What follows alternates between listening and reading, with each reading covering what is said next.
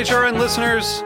As we celebrate our fifteenth year, we are deepening our commitment to giving voice to the next generation of food system storytellers, and we need your help.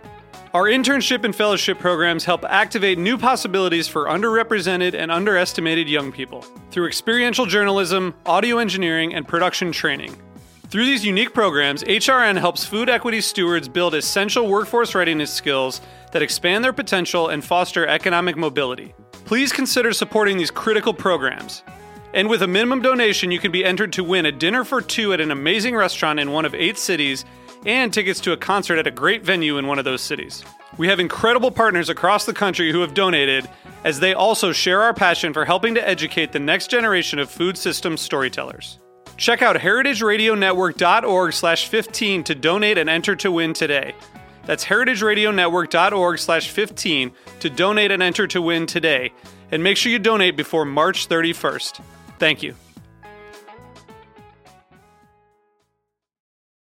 Today's program was brought to you by one hundred Bogart Street, the brand new co-working space in Bushwick, Brooklyn.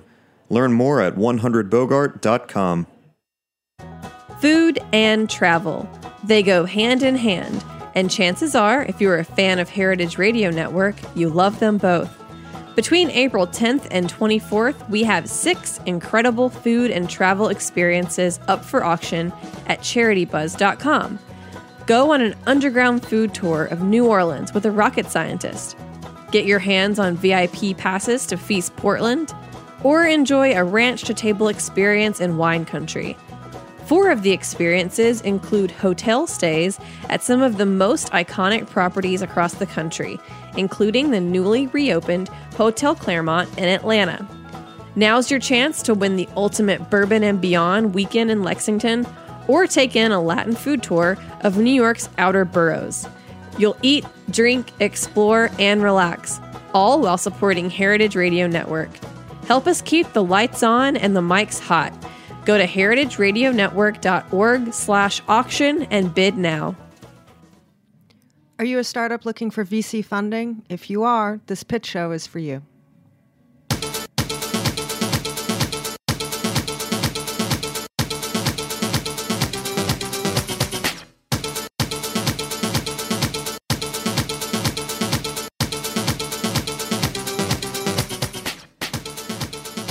Hello, hello, Heritage Radio Network listeners tuning in from one hundred fifty countries around the world, about a million listens a month. I love to say that, and every time I do, I think, I wonder if I could list one hundred fifty countries. I'm not sure if I could name one hundred fifty, which is a terrible thing to say, but true. Today, we are here for the one hundred thirty-fifth episode of Tech Bites. It is Thursday, April nineteenth in twenty eighteen, and we have a very special and unusual show for you today. Um, typically, we talk to influencers and innovators in the tech space, and today we are bringing those people together with the all-important potential V C funding. We have return guest Charlie O'Donnell, who's founder and partner of Brooklyn Bridge Ventures, which is the first Brooklyn-based V C fund. Charlie, thank you for coming back. Happy to be here. We're excited for you to for you to be on our show and do our own little kind of like mini Tech Bites Shark Tank. I'm excited to find the next big deal. Yay! It would be so exciting if magic money happened on the show live. Joining us um, to pitch Charlie today is Mark Cooper from Bluefields, is his company. Mark, thank you for coming on. Thanks for having me. We're excited. Mark's going to pitch first. We decided the order would go by the first initial of people's last names. So that means that Aaron Feinstein, whose business is called Avocado, will be going second. Aaron, thank you for coming. Thanks for having me. Are you excited? I am. A little nervous? Very much so. Yeah, there's there's always a level of um, nervousness and excitement in the studio when we do the show because it's live. And most people don't have a lot of experience with live radio, but this has an extra something special that's very tangible in the air, and it's it's not pizza. I thought that was the pizza, actually. So we are going to do a quick round robin like we always do and talk about apps. Apps we love, new ones we've discovered, old favorites. The only rule is that you cannot talk about an app that you own have built or invested in. Aaron, do you have an app that you really love right now that you use all the time? An app that I can't get I, away from? I'm, I just started exploring CityMapper. That's kind of an interesting new concept to me. I've been kind of tied into Google Maps and living in New York City. It's nice to be able to find an app that like actually gives you accurate M T A information that's updated in real time. So that's been a that's been a new a new discovery, and they have like bike travel times and things. So it's it's very connected to the New York City experience, and I, I think it's great. I've not tried that one. I too use Google Maps quite a bit. Um, I find it better than the map that just is it the Safari maps that open in your iPhone? Whatever the map is that opens automatically from the links is terrible. Yeah. And specifically if you're like traveling in New York City, that is like the, the Apple version of that app is just, it doesn't, I, it, it's never really worked for me. It's never given me accurate time. So an interesting app for you to check out if you're interested in directions in an urban kind of focus. Um, we had the founder on the show, I think last year, Um, when we did a, a show on travel apps. It's called Walc, W A L C, and it is directions for walking from place to place. So the landmarks are different, the signage is different, it's crowdsourced, and they have a very interesting model where they use um, students in schools to help source and input the data. Um, specifically um, like girls groups and young women's groups in schools, because the founder's a woman and she said that, um, you know, young women are really excellent at detail and data and, and all that kind of stuff. So it's very interesting. It's a completely different pedestrian urban take on directions. Hmm. Yeah. W A L C, Walc. It's a good one. Great. Cool. Mark, you have an app that you like right now? Yeah. I haven't used it yet, but I've downloaded it. It's actually an app that a friend of mine worked on, which I think is admissible under the rules. Um, it's a an app called Win-Win-Save. And I think it's interesting because it's about helping people save money um, and doing it in a way where the more money they save during a given week, the more chances they have to win a weekly prize. So he puts out a weekly prize of, you know, I think it's ten thousand dollars. And it's interesting in the sense that, you know, there are a lot of people out there who spend money on lottery tickets. And as opposed to kind of engaging in that behavior where you're not seeing any benefit from it, um, engaging in similar behavior, uh, but in the process saving money. Where does the prize money come from? So the prize money comes from fees that he collects um, as part of opening a saving savings account on the app. So it's self-funded. Yes. It's not like the ten thousand dollars prize is sponsored by Roberta's Pizza. I mean, it's a good point. He might get into sponsorships at some point, but at this point, it's coming from the business. It seems they, like oh, go ahead. It seems like quiz shows are and things like this are back. I, that there's that this phenomenon of H Q. Have you have you? The, it's like that. It's the like live. A, everybody stops what they're doing in the office yes. at what is it, four o'clock or something yeah. like that. There's also an app where it tracks your exercise, Fitcoin, I think it's called, and you accrue points and then prizes for working out. Ah. So it's definitely gamification of things, gamification and, you know, social stats and all of that. I think people, you know, want to get into it and then compete and then win something. Yeah. Interesting.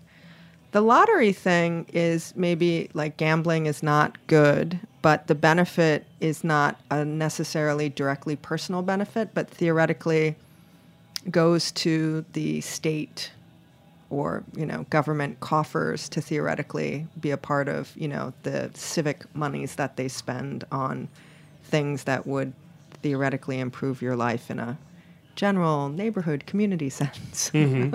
Mm-hmm. That's true. Interesting. So we'll stay tuned to that. You're gonna are you gonna actually use it? I am. Or did you just download it to help out a friend to get some downloads? I downloaded it and uh, yeah, I've got to start using it. Okay. Set it up and deposit some money. Yeah, I'm saving money. Okay. Charlie, do you have an app that you like right now? Yeah, but mine is a little bit of a cheat because it's an app that goes with my watch. Okay. And um, so I'm a triathlete, and I've I've done a couple of half irons, and uh, oh, that sounds so grueling to me. It's uh, it's not that bad. Everybody's into something different. So. I, I do martial arts, and I'd really just rather get punched in the face. That sounds pretty grueling to me. But uh, yeah, this this uh, the app, uh, the the watch is called Amazfit, which mm-hmm. is probably the worst and sketchiest sounding name for uh, for a piece of consumer electronics. But uh, I have to say, I've been using this watch now for about a week. I think I saw it in. Um, The Verge or Quartz or something along those lines. There was a review on it, and it's it's waterproof. It switches easily between uh, all my activities, and it has G P S. And a lot of the former G P S watches were pretty bulky, like so, the Garmins and things y- like that. Yeah, yeah, they're sort of. It's Giant. Not something you'd wear every day, but. Uh, You know, this syncs up with my Strava, so I can get all my bike rides in. And and you're running? Yeah, and it's got my notifications, too. So um, heart rate monitor? Heart rate monitor. Can be continuous. So it's it's got a fair amount of stuff stuffed in there to a pretty thin watch. So, okay. And the, the app syncs everything up with all of my Strava and other things. So it's That's an app great. With a watch attached to it. It's a, it's a okay, fitness tracker. Yeah, yeah. Uber fitness tracker. For mm-hmm. the for the triathlete. Yeah, yeah. Yeah, wow. You're getting ready for a race soon, yeah? I'm always getting ready for a race, but I sort of feel like all of the races are getting me ready to eat something. Interesting. So it, all of these races may be just an excuse to come to here have and a, take a to pizza To have a six thousand calorie a day regiment that you have to fulfill? Uh, I'd, I'd like to exercise enough where I could eat six thousand calories a day. That sounds pretty good to me, actually.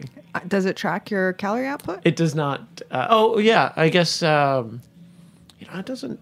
It should have yeah, some probably kind somewhere of, it should in, have yeah. a kcal output, if, especially probably. If you're doing heart rate and Garmin and tracking yeah. data. I know it's got steps and everything else, but yeah, I'm not much of a calorie counter, to be honest. Well, I mean, for you, if you're an endurance athlete like that, it's a lot. You yeah. know, or one of the easiest ways also they say that you can track what you need is to weigh yourself before and after you wake you work out to get a, a baseline sense of how much you need to put into your body either while you're I training do that on a regular. I do weigh myself every yeah. day. Yeah. I, I made a little chart actually of current weight and target weight and drew a line on a on a spreadsheet, and so I know within a range where I'm supposed to be, and I change my eating depending on that. Do you weigh yourself after you train? I weigh myself at the same time every morning, right. like when I wake up. But if you went on a five-hour bike ride and you got on the scale before and after, it would kind of give you a sense of what your what your sure workout load was. Normally, my bike rides have a stop at a donut shop in the middle, so I, it might not. I wind up putting it all back. You know, that's I like funny. It, I like your approach. Yeah, yeah. A lot of people seem to have a stop in the middle of their bike ride at a donut shop or a muffin store or a coffee shop or something. That seems to be par for the course. Especially in New York, because there are, I think, some muffin shops and donut shops have strategically located themselves at a certain distance and turnaround point on nine W up in the Palisades. So, yeah, we'll talk more about that maybe after. Sure. So we are going to get into the pitch portion of the show. And Charlie was on earlier this year. He was actually our first guest for twenty eighteen. It was episode one twenty-three. It was called Get Funded with Brooklyn Bridge Ventures. And we talked about why more restaurants and food businesses don't get venture funding. And we talked about the startup game and how everybody's looking for money. And we thought it would be a lot of fun to have two companies come on the show and pitch Charlie. So we put the word out on social media and through Charlie's newsletter and took in pitch decks. The requirements were people had to be New York City based, available to be live in studio, pre seven fifty K. And that's kind of all the requirements. Charlie and I also decided that he was not going to have any information about the companies or the guests, so it could be a very, very fresh take on things, and he would not have any preconceived notions about them. And then, as you know, we said we decided who was going to go first based on last names. So the way this is going to work is um, both Mark and Aaron are going to have five minutes to make their pitch to Charlie. And then Charlie's going to have ten minutes to talk with them, ask them questions, and see how it goes. So Mark is up first, and the clock is now at eleven seventeen. So great. Go. I'm going to dive in. Uh, nice to meet you, Charlie. Nice meeting you. Um, so I'm going to I'm going to just dive in very quickly and try to use my five minutes correctly. Um, so essentially, Bluefields is the name of the company. And imagine the Chicago Mercantile Exchange and Alibaba having a kid, and that kid decided to focus on seaweed. So it's an exchange slash marketplace focused on the seaweed industry. Now, why why seaweed? You probably know about the nutritional benefits. Um, arguably one of the most nutritious plants on Earth, seventy vitamins, enzymes, minerals, et cetera. It actually has applications across a dozen categories, industry categories, and counting. Um, so another example where seaweed is deriving great benefits is fertilizer. So seaweed has natural plant hormones that stimulate plants and allow them to get increased water uptake, protects them from frost, um, increases uh, shelf life and crop yield. Um, so a lot of studies are being done about it, but as plants become more organically sourced, seaweed is being used for that. A couple of other areas. So livestock feed. Um, seaweed also has a great deal of uh, interesting prebiotics. Um, those prebiotics help intestinal nourishing of livestock. So you get um, higher quality meat. Um, the animals are healthier. Um, and as an additional effect, it actually decreases methane emissions by ninety percent. So this is after multiple studies done by multiple universities um, in Australia, the U S, Europe. Um, methane from cows is actually a leading contributor green, sure. to greenhouse gases. So a ninety percent reduction with only about a five percent additive to their overall feed is pretty amazing. Um, a couple of other areas I'll touch on quickly. Packaging is actually a new area that came up in the last six months or so, um, where companies are creating packaging, like specifically water bottles, um, and using seaweed to do that instead of using plastic. Um, so the the estimate is that less than one percent, if less than one percent of brown seaweed um, were used to construct bottles, um, those it would completely replace the plastic that's currently used in the bottling industry. Um, for reference, that's about one hundred billion dollars spent on plastic bottles per year. Um, and then and then as a last area, which is which is vitally important, seaweed captures more carbon um, than any other plant on Earth, twenty times more than uh, land-based plants. Um, so the estimate is about one hundred seventy-five million metric tons um, per year. Imagine what it would mean to double or triple that. Now, the issue with the current industry um, is that production is actually lagging these new demand categories that are surging. Um, and so this is characterized because, you know, it's happening because most of the farms are small to mid-sized. Um, there's not a lot of agreement or consensus on pricing. Um, seaweed isn't listed on an exchange, um, any commodities exchanges globally. Um, and so there's there's little access to liquidity. And so developing an exchange for the seaweed industry is a way that we believe we can remedy that. So our mission is to improve people's lives and to improve the planet. Um, by accelerating the seaweed industry.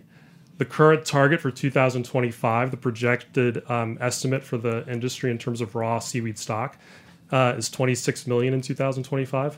We want to double that. Billion. I'm sorry, twenty, yeah, yeah. Billion.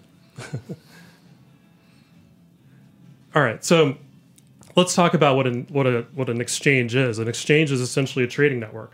It's a very valuable trading network. So since Um, what, the mid sixteen hundreds, exchanges have been shown to accelerate growth um, and grow value. Having that kind of model applied to a specific industry, um, therefore, will help an industry grow, accelerate value. Um, other examples out there are, include Alibaba, which actually started focusing on electronic components before it expanded out. Um, I think this model offers a number of different opportunities in terms of lines of business. Um, so on top of the food category, helping to grow that area of seaweed production, um, additional areas around carbon credits, et cetera. uh, a network itself has inherent um, inherent values or inherent uh, characteristics that make it interesting from an investment point of view. Um, they're inherently viral. Um, they're also inherently defensible. So once someone joins that network, it's very difficult for them to leave it. So looking at it from an overall perspective in the Commons Exchange, and I'm seeing I've got a couple of minutes left. Um, so we're developing a Commons Exchange, and it's it's a little different from a typical um, exchange. The idea is to have this exchange owned by um, participants and governed by participants.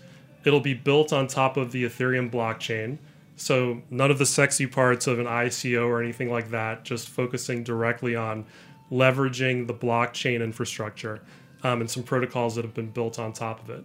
Um, there will be tokens. Um, those tokens are given as rewards for participation in the exchange. So essentially, those tokens are mined through participation in the exchange.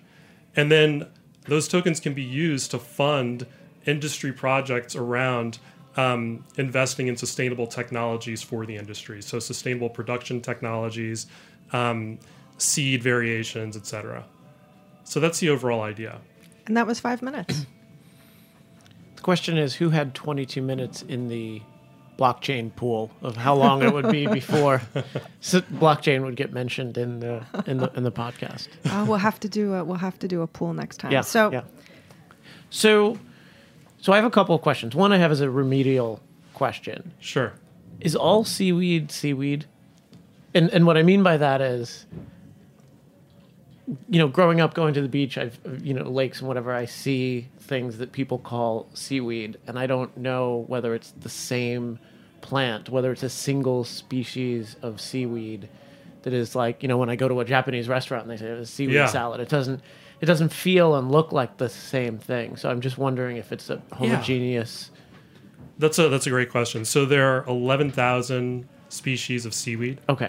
Um, that's within a larger category of algae. Um, okay. There are about fifty thousand species in total of algae. Um, so in some cases, you might have been looking at algae. Mm-hmm. Um, but yeah. So is it a specific type of seaweed that has the properties, or is it just like... anything that sort of fits in the eleven thousand?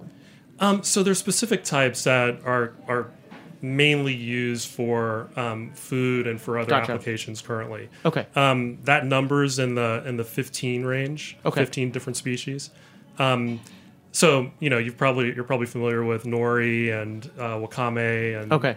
kelp. Gotcha. Um, some of the more kind of edible types, and then there are other species that are associated with um, carrageenan. Mm-hmm. Um, so using that extract in industries like pharmaceuticals, personal care, et cetera. Gotcha. They come from different species. Okay. So I followed along on the value of seaweed.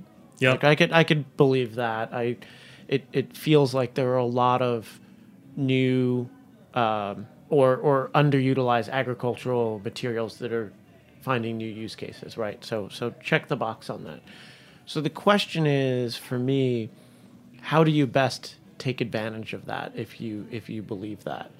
And, you know, part of me sort of, uh, I, I guess, looking at it, you maybe the, the least risky way is to take a picks and shovels approach, basically mm-hmm. to say, well, we definitely want more people farming seaweed. Yeah. Because that's, that's part of the, the goal. You want to bring on more uh, supply into the system. Yes.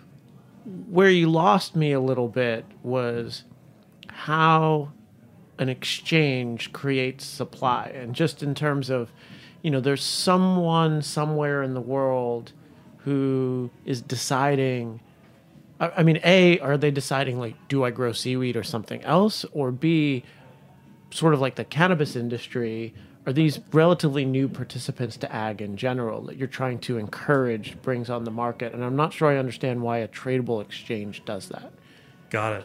So there, there are two dimensions to the seaweed space. Mm-hmm. One is that, you know, it's been around for a very long time in multiple cultures, mm-hmm. primarily in Asia, um, but also used a lot in countries in Northern Europe um, as food and also as ways to, you know, patch shelter. Mm-hmm. Um, so there's an old traditional industry. Um, then there are these new emerging categories. And, you know, in some cases, we're seeing kind of like a resurgence in the older categories like food. So, for example, seaweed snacks in the U S Sure. It's a five hundred million dollars market in the U S now. Um, one of the one of the things that these kind of new entrants to the market are looking at is, okay, I go through the process of cultivating the seaweed. Um, I'm doing the practices, hopefully around product traceability, um, screening against hazards, contaminants, all of that. Now it's time for me to sell it. What what does the selling universe look like for mm-hmm. me? And what we want to do is provide a marketplace where those buyers are apparent and where people are getting an idea of what the pricing looks like. And that gives them the ability to go back and say, okay, so if I do, if I invest X amount of money to produce seaweed, here's what I could expect as a return. So an example is my mom's family are tobacco farmers.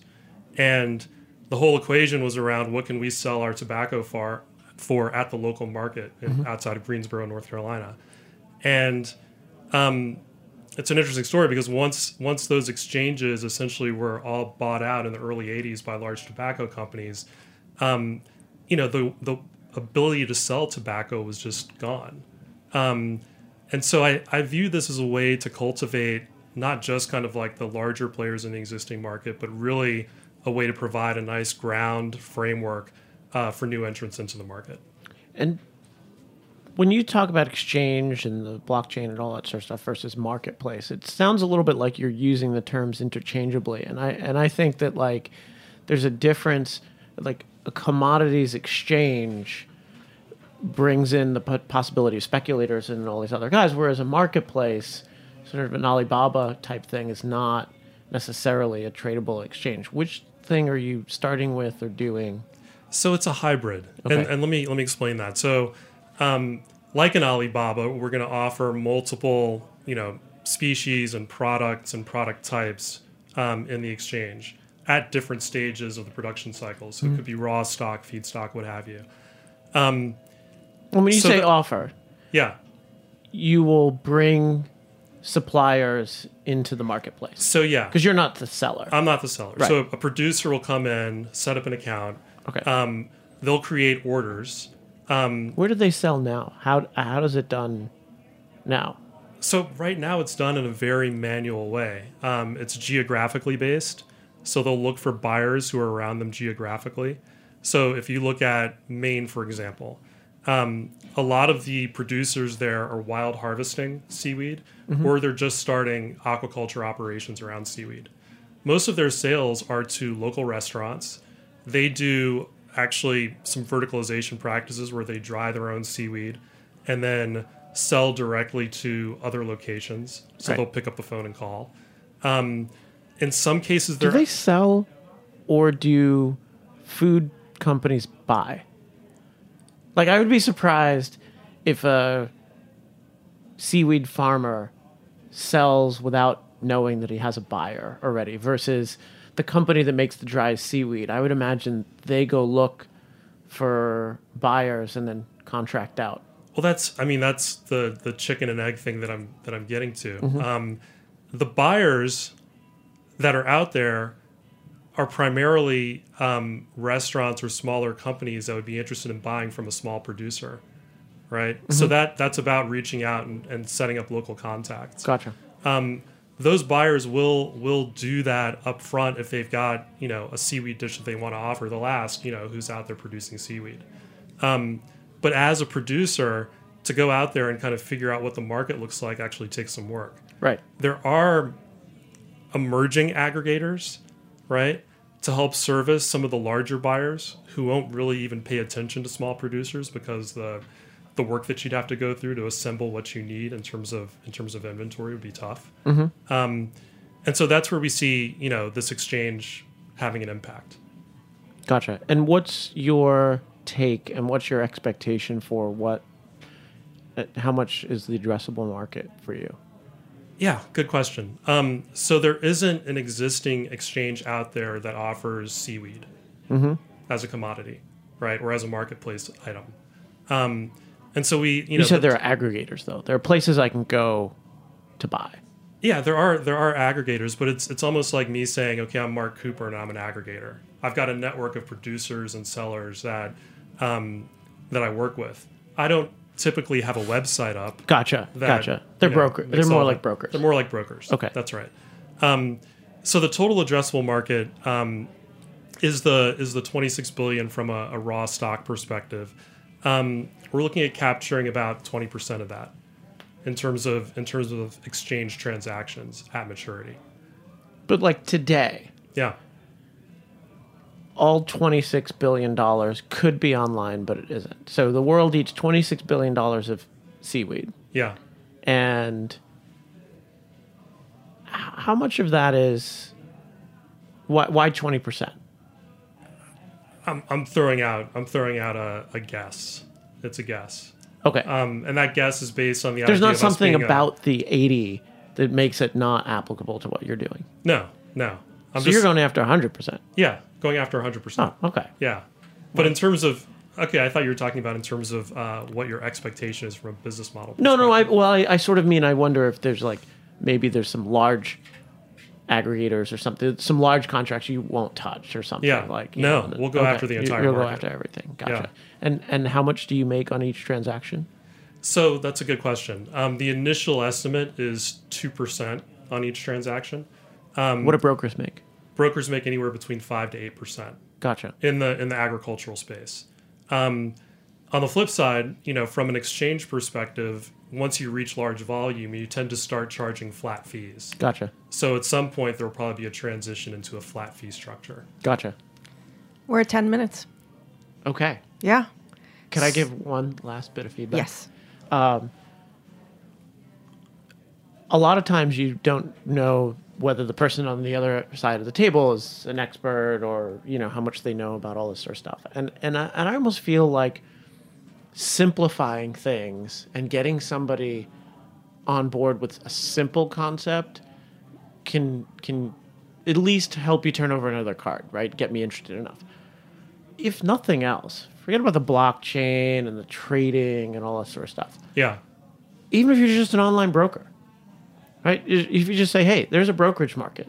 People buy through calling up their seaweed guy. Yeah. And that guy's got pen, paper, all this sort of stuff. And like, if all you do is just have a website where somebody goes, oh, okay, here's a buyer, here's a place I can sell or whatever. Like, just bringing that side of the market online yeah. seems viable, seems doable, seems like, you know, oh, I, I can buy into that. I've seen that happen in other markets. And, and then we can sort of explore, like, how you go about doing that and how you go to the market. When you when you bring in the the trading and the and the voting and the community ownership, that it's all, like, in some ways distracting from the just basics of, like, if all we can do in the next year as a – because I'm a seed investor, right? Yep. Is is bring – offline transactions online, and we can make money doing that, and that's something that benefits everyone, and we can cut out the the middle, you know, broker guy and make it cheaper for everyone. Like, that's pretty good.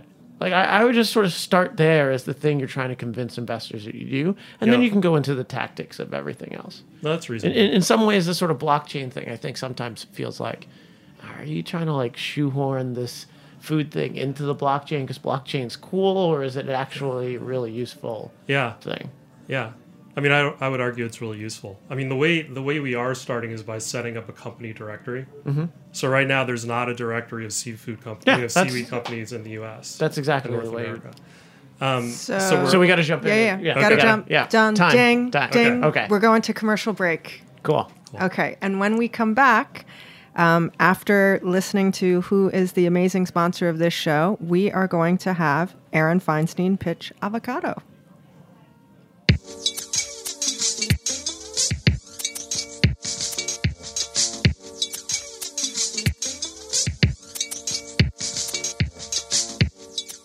one hundred Bogart Street is finally open and ready for Bushwick. one hundred Bogart is a brand new, state-of-the-art co-working space that provides turnkey workspaces, including open layout desks, meeting spaces, and furnished private offices.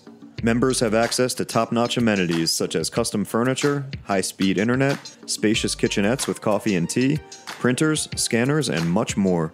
Alongside their professional work environment, one hundred Bogart also provides exclusive educational programming for any curious entrepreneur. Heritage Radio Network has made their new office home at one hundred Bogart and will host many events there in the future. For more information about their co-working space, visit one hundred bogart dot com and become a member to network, create, and educate.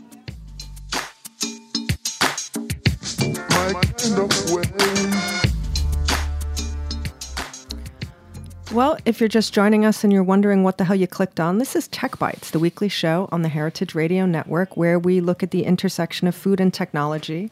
And today we have a very special show. We have Charlie O'Donnell, the founding partner of Brooklyn Bridge Venture Capital. He is listening to two live pitches. We just heard a pitch from Mark Cooper of Bluefields, which is a seaweed common exchange. Very interesting. Up next, we will hear from Aaron Feinstein, whose company is called Avocado. He will have five minutes to pitch Charlie, and then Charlie will have ten minutes to give him some feedback. So, Aaron, you're hey, on the Charlie. Clock. How hey. You doing? Good. So, uh, I have significant food allergies. Uh, I'm allergic to soy, and there was a time in my life where I wanted to try a plant-based diet, and I found that it was really impossible to structure my diet in any way uh, without, you know, relying on soy project products. And I had to search. Uh, search was like the only way to really figure out how to structure that diet. Um, and so it really got me thinking about just the wide variety of diets that I'm encountering in Brooklyn. Uh, we live amongst a very diverse eating culture. So people are trying different things, and I want to try different things. I'm somebody who likes to explore my diet. I'm always curious about paleo and gluten-free and all of these things. But then I know people that have significant med- medical needs. I work a lot in the autism community. There's a lot of different diets that are that people are using in that community as well. So it's just something that I think is is it's a really uh, potent, you know, important thing that's happening right now is people are trying, and it's different ways of dieting. Um, and so what what I did was I created Avocado, and Avocado is basically, you're allowed to, you, you create your own individual dietary profile. So, you know, you're a triathlete. You need to eat a certain amount of calories. You pro- you probably don't like a certain kind of food. Um, you know, you, you have a very individualized way of eating. Mm-hmm. Uh, you may snack throughout the day. You may eat three meals a day.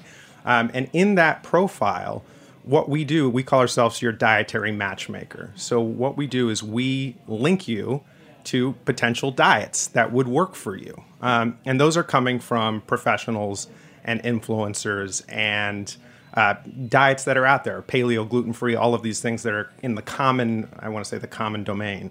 Uh, but at the same time, there's a lot of professionals. And the, the interesting thing that happened when I created this concept is I started to talk to professionals. My original idea was more of a C R M style idea where I wanted to bring professionals onto um onto the cloud and, and have a really robust, I was like, you know, let's, let's, you know, let's give them a data record system. Let's give them this kind of almost like doctor-like.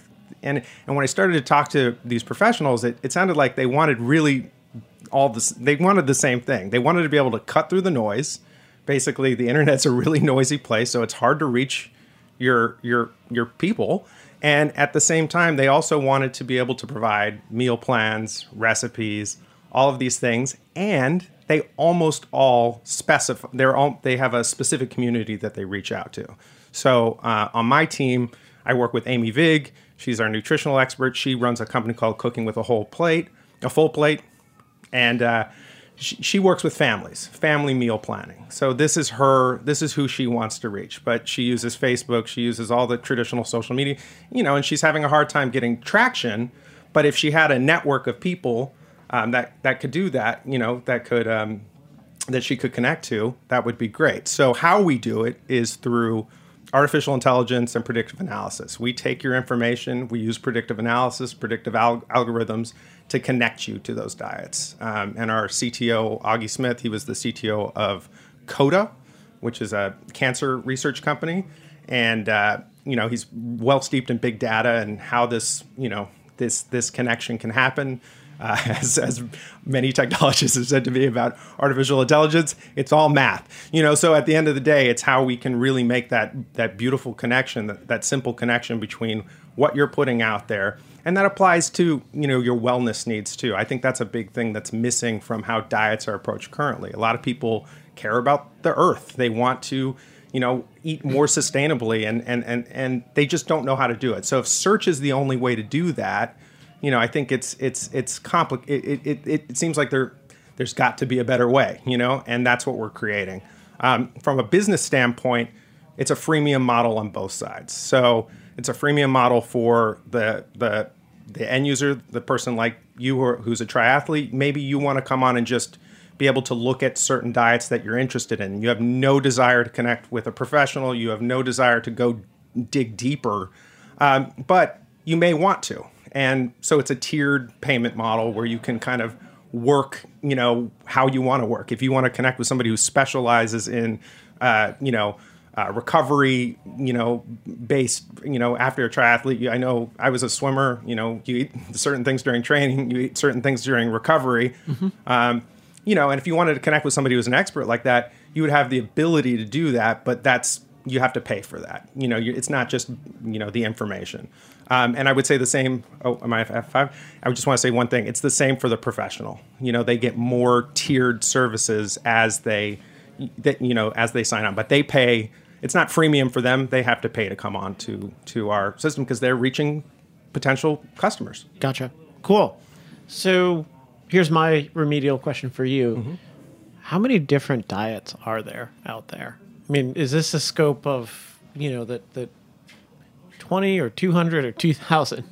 Uh, there are thousands. And there are thousands not only, you know, so we can probably in this room rattle off, maybe we could probably get maybe twenty to fifty, mm-hmm. my guess would be, mm-hmm. if we just, you know, did a little think on it. But then you have to put into all the influencer style diets. So okay. It's people that are really scoping out a very particular thing, you know, diabetes, autism, take every kind of medical condition that exists. There is a way you're supposed to eat for that. You take all the different kinds of sports and things like that. And these aren't, it's not like you're going, you know, our goal is to make that profile simple so you don't spend so much time. But at the same time, I, you know, if you're a triathlete, you know, I, I would I would ask specifically about training and recovery, you know, like gotcha. That would be so you could connect to the right sort of things. And is my interaction with this one that looks like content or looks more like a service? Uh, I would say it's a mixture of both. So there is a community element to this. So you can look at articles, you can look at the materials that are being put out there. Um, but at the same time, it's it's it's a tool. That's what I would say. It's less of a service or tool. You know, it's it's it's a mixture of both. I, I don't want to be... Uh, Thrive Global, uh, Ariana Huffington's company, which is a media company that's basically doing health, you know, it's mm-hmm. a huge conglomerate media company and it's about articles. I, I think this has that element to it, but it's really a tool. It allows you to personalize, we call it, you know, your personalized healthy living solution. It basically allows you to personalize how you're going to, how you like to eat, you know? Gotcha. So I would say uh, a couple of pieces of feedback. One is there are elements of this that I like better and elements that I like less. And mm-hmm. I say one of the elements I like, so a few years ago I did the four-hour body. Mm-hmm. And w- what I found about this diet space is I felt like every individual diet had its own little ecosystem of content, right? So you'd, you'd go Google four-hour body stuff and there's like, you know, ten different sites and then there's like Tim Ferriss's site and, and, and all this sort of stuff. And it was just very hard to get definitive information and, and put it all in one place. And everyone was sort of SEOing it, right?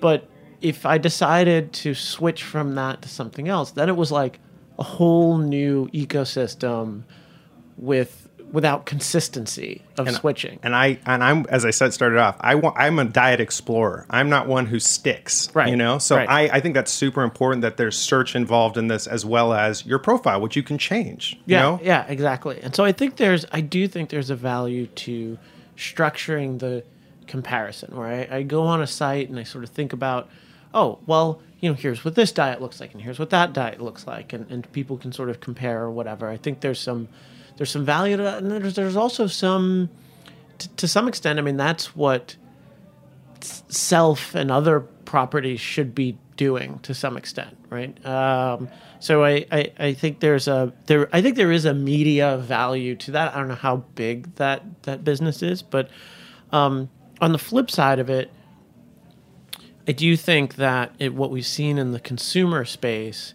is a move away from giving people information to giving people service. Um, I mean, if you think about like Blue Apron for, for a moment, right? We've moved from forget about searching recipes.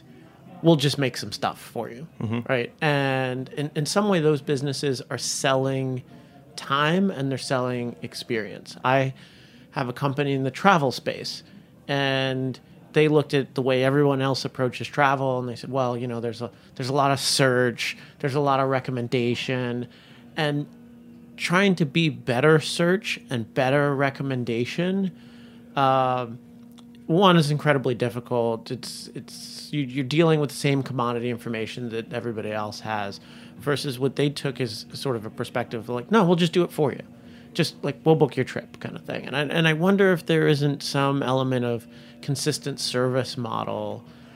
I don't know if you want to go into the actual food delivery space, which is sort of an operational nightmare, but but if nothing else, maybe connecting with, oh, if we, well, you're on the keto diet, here's the local meal in your area. You know, the, the, the place down the street has food that's okay or something like that. I think you want to get into something that's more transactional. At the end of the day, I want food. I don't want the diet. I want food. I want to eat. Absolutely. And and so we're already talking to like some preliminary partnerships with that model. But I feel like what we're setting up, you know, for instance, I don't, I, I think Amazon and, you know, Instacart, all of these things have these great services out there already. So we can be a feeder to those, those, sure. those systems. We could also, one of the, the, the ideas that I'm toying with is we do become that, and we are talking to a localized meal uh, delivery service. So if you're in a triathlon and you do this thing, they will, I can't get into the full I scope. I had a friend try and run a business like that. It's, yeah. It's massive. It's really hard. It's, yeah, it's massive, operations. You know, and I, I'm involved in it, but I'm not, you know, I'm not totally, I think for Avocado's sake, we need to be the connection point to these things. And I absolutely agree with you that that is the fit. But I also feel like, you know, a lot of my, a lot of people I know, the, the Blue Aprons and the, these kinds of meal in a box services, it's shrinking actually. You know, these models, people go out, they try it, and then they, they stop using it. Sure. And they stop using it because they eat the way they want to eat ultimately, you know? And so that's my goal, is to say, you eat the way you want to eat. I'm going to connect you to recipes, meal plans, ideas, things that you can, that are tangible to who you are. And and I think the next stage of development is is that feeder and really perfecting how that's going to work, because I think a lot of the distribution channels that would work with us are already there. The the other comment that I would say is that we could talk a lot about what this could have, but I think a lot of it is in the design, in the user experience, right? Because there's very specific things about like, how do you keep people on, and how do they make it, you know, what's the, the branding and the language and, and all that sort of stuff that, that encourages people, is supportive, doesn't seem daunting, right? Like, does this website experience seem like too much information or just enough and all that sort of stuff? And for an early stage investor like me, I think, I mean, it's it's great that you have Augie, who I actually know. Um, oh, that's awesome. Uh, on your team, but but I also want to understand, ultimately you're building, uh, you know, a consumer-facing product in the web space. So unlike the, you know, sort of commodity exchange where, you know, in an enterprise world, pe- those people are used to dealing with very basic apps. As long as the information's on the screen and I can execute, like, they're, they're fine with it. So I'm less worried about the design there. But in your case, understanding user user experience, design, what perspective are you coming from? And I think I think visuals count a lot. So to be able to show somebody like, here's what we're thinking about how this is designed. Here, who, here's the person on the team you can count on for this design. I think that's very important too. Absolutely. And, so and oh, yeah. we are really out of time, and I hate to cut everybody off because we all want to talk to Charlie more, and we are going to talk to Charlie more. We're going to do another pitch show with Charlie in the summer season. So if you are a startup founder, send us your deck, techbites at heritage radio network dot org. We will have two companies in the booth again. Charlie, last last thought for Mark, real quick. Yes, no, maybe so. Oh, I would definitely want to know more about the business, and so it's always about getting that next meeting. Excellent. Right. So I would. So is I would he going to get a next more, meeting? I, certainly more inform. I certainly love for him to answer some more questions. So for sure. Excellent. And last word for Aaron and Avocado. Yeah, I would say I'd love to see design specs. You know, that that sort of thing, uh, because it's an interesting space. Wonderful. So success, because another conversation means another conversation. If you want to hear this conversation again, come back and see us at eleven a.m. on Thursdays at heritage radio network dot org. You can also find us on iTunes, Stitcher Radio, and Spotify. If you want to find Charlie, he's at brooklyn bridge dot v c or at C E O N Y C on social media. You can find Mark at bluefields dot co or at Mark Bluefields. And you can find Aaron at The Feinstein. I'm Jennifer Liuzzi. This is Tech Bites. Thanks for listening.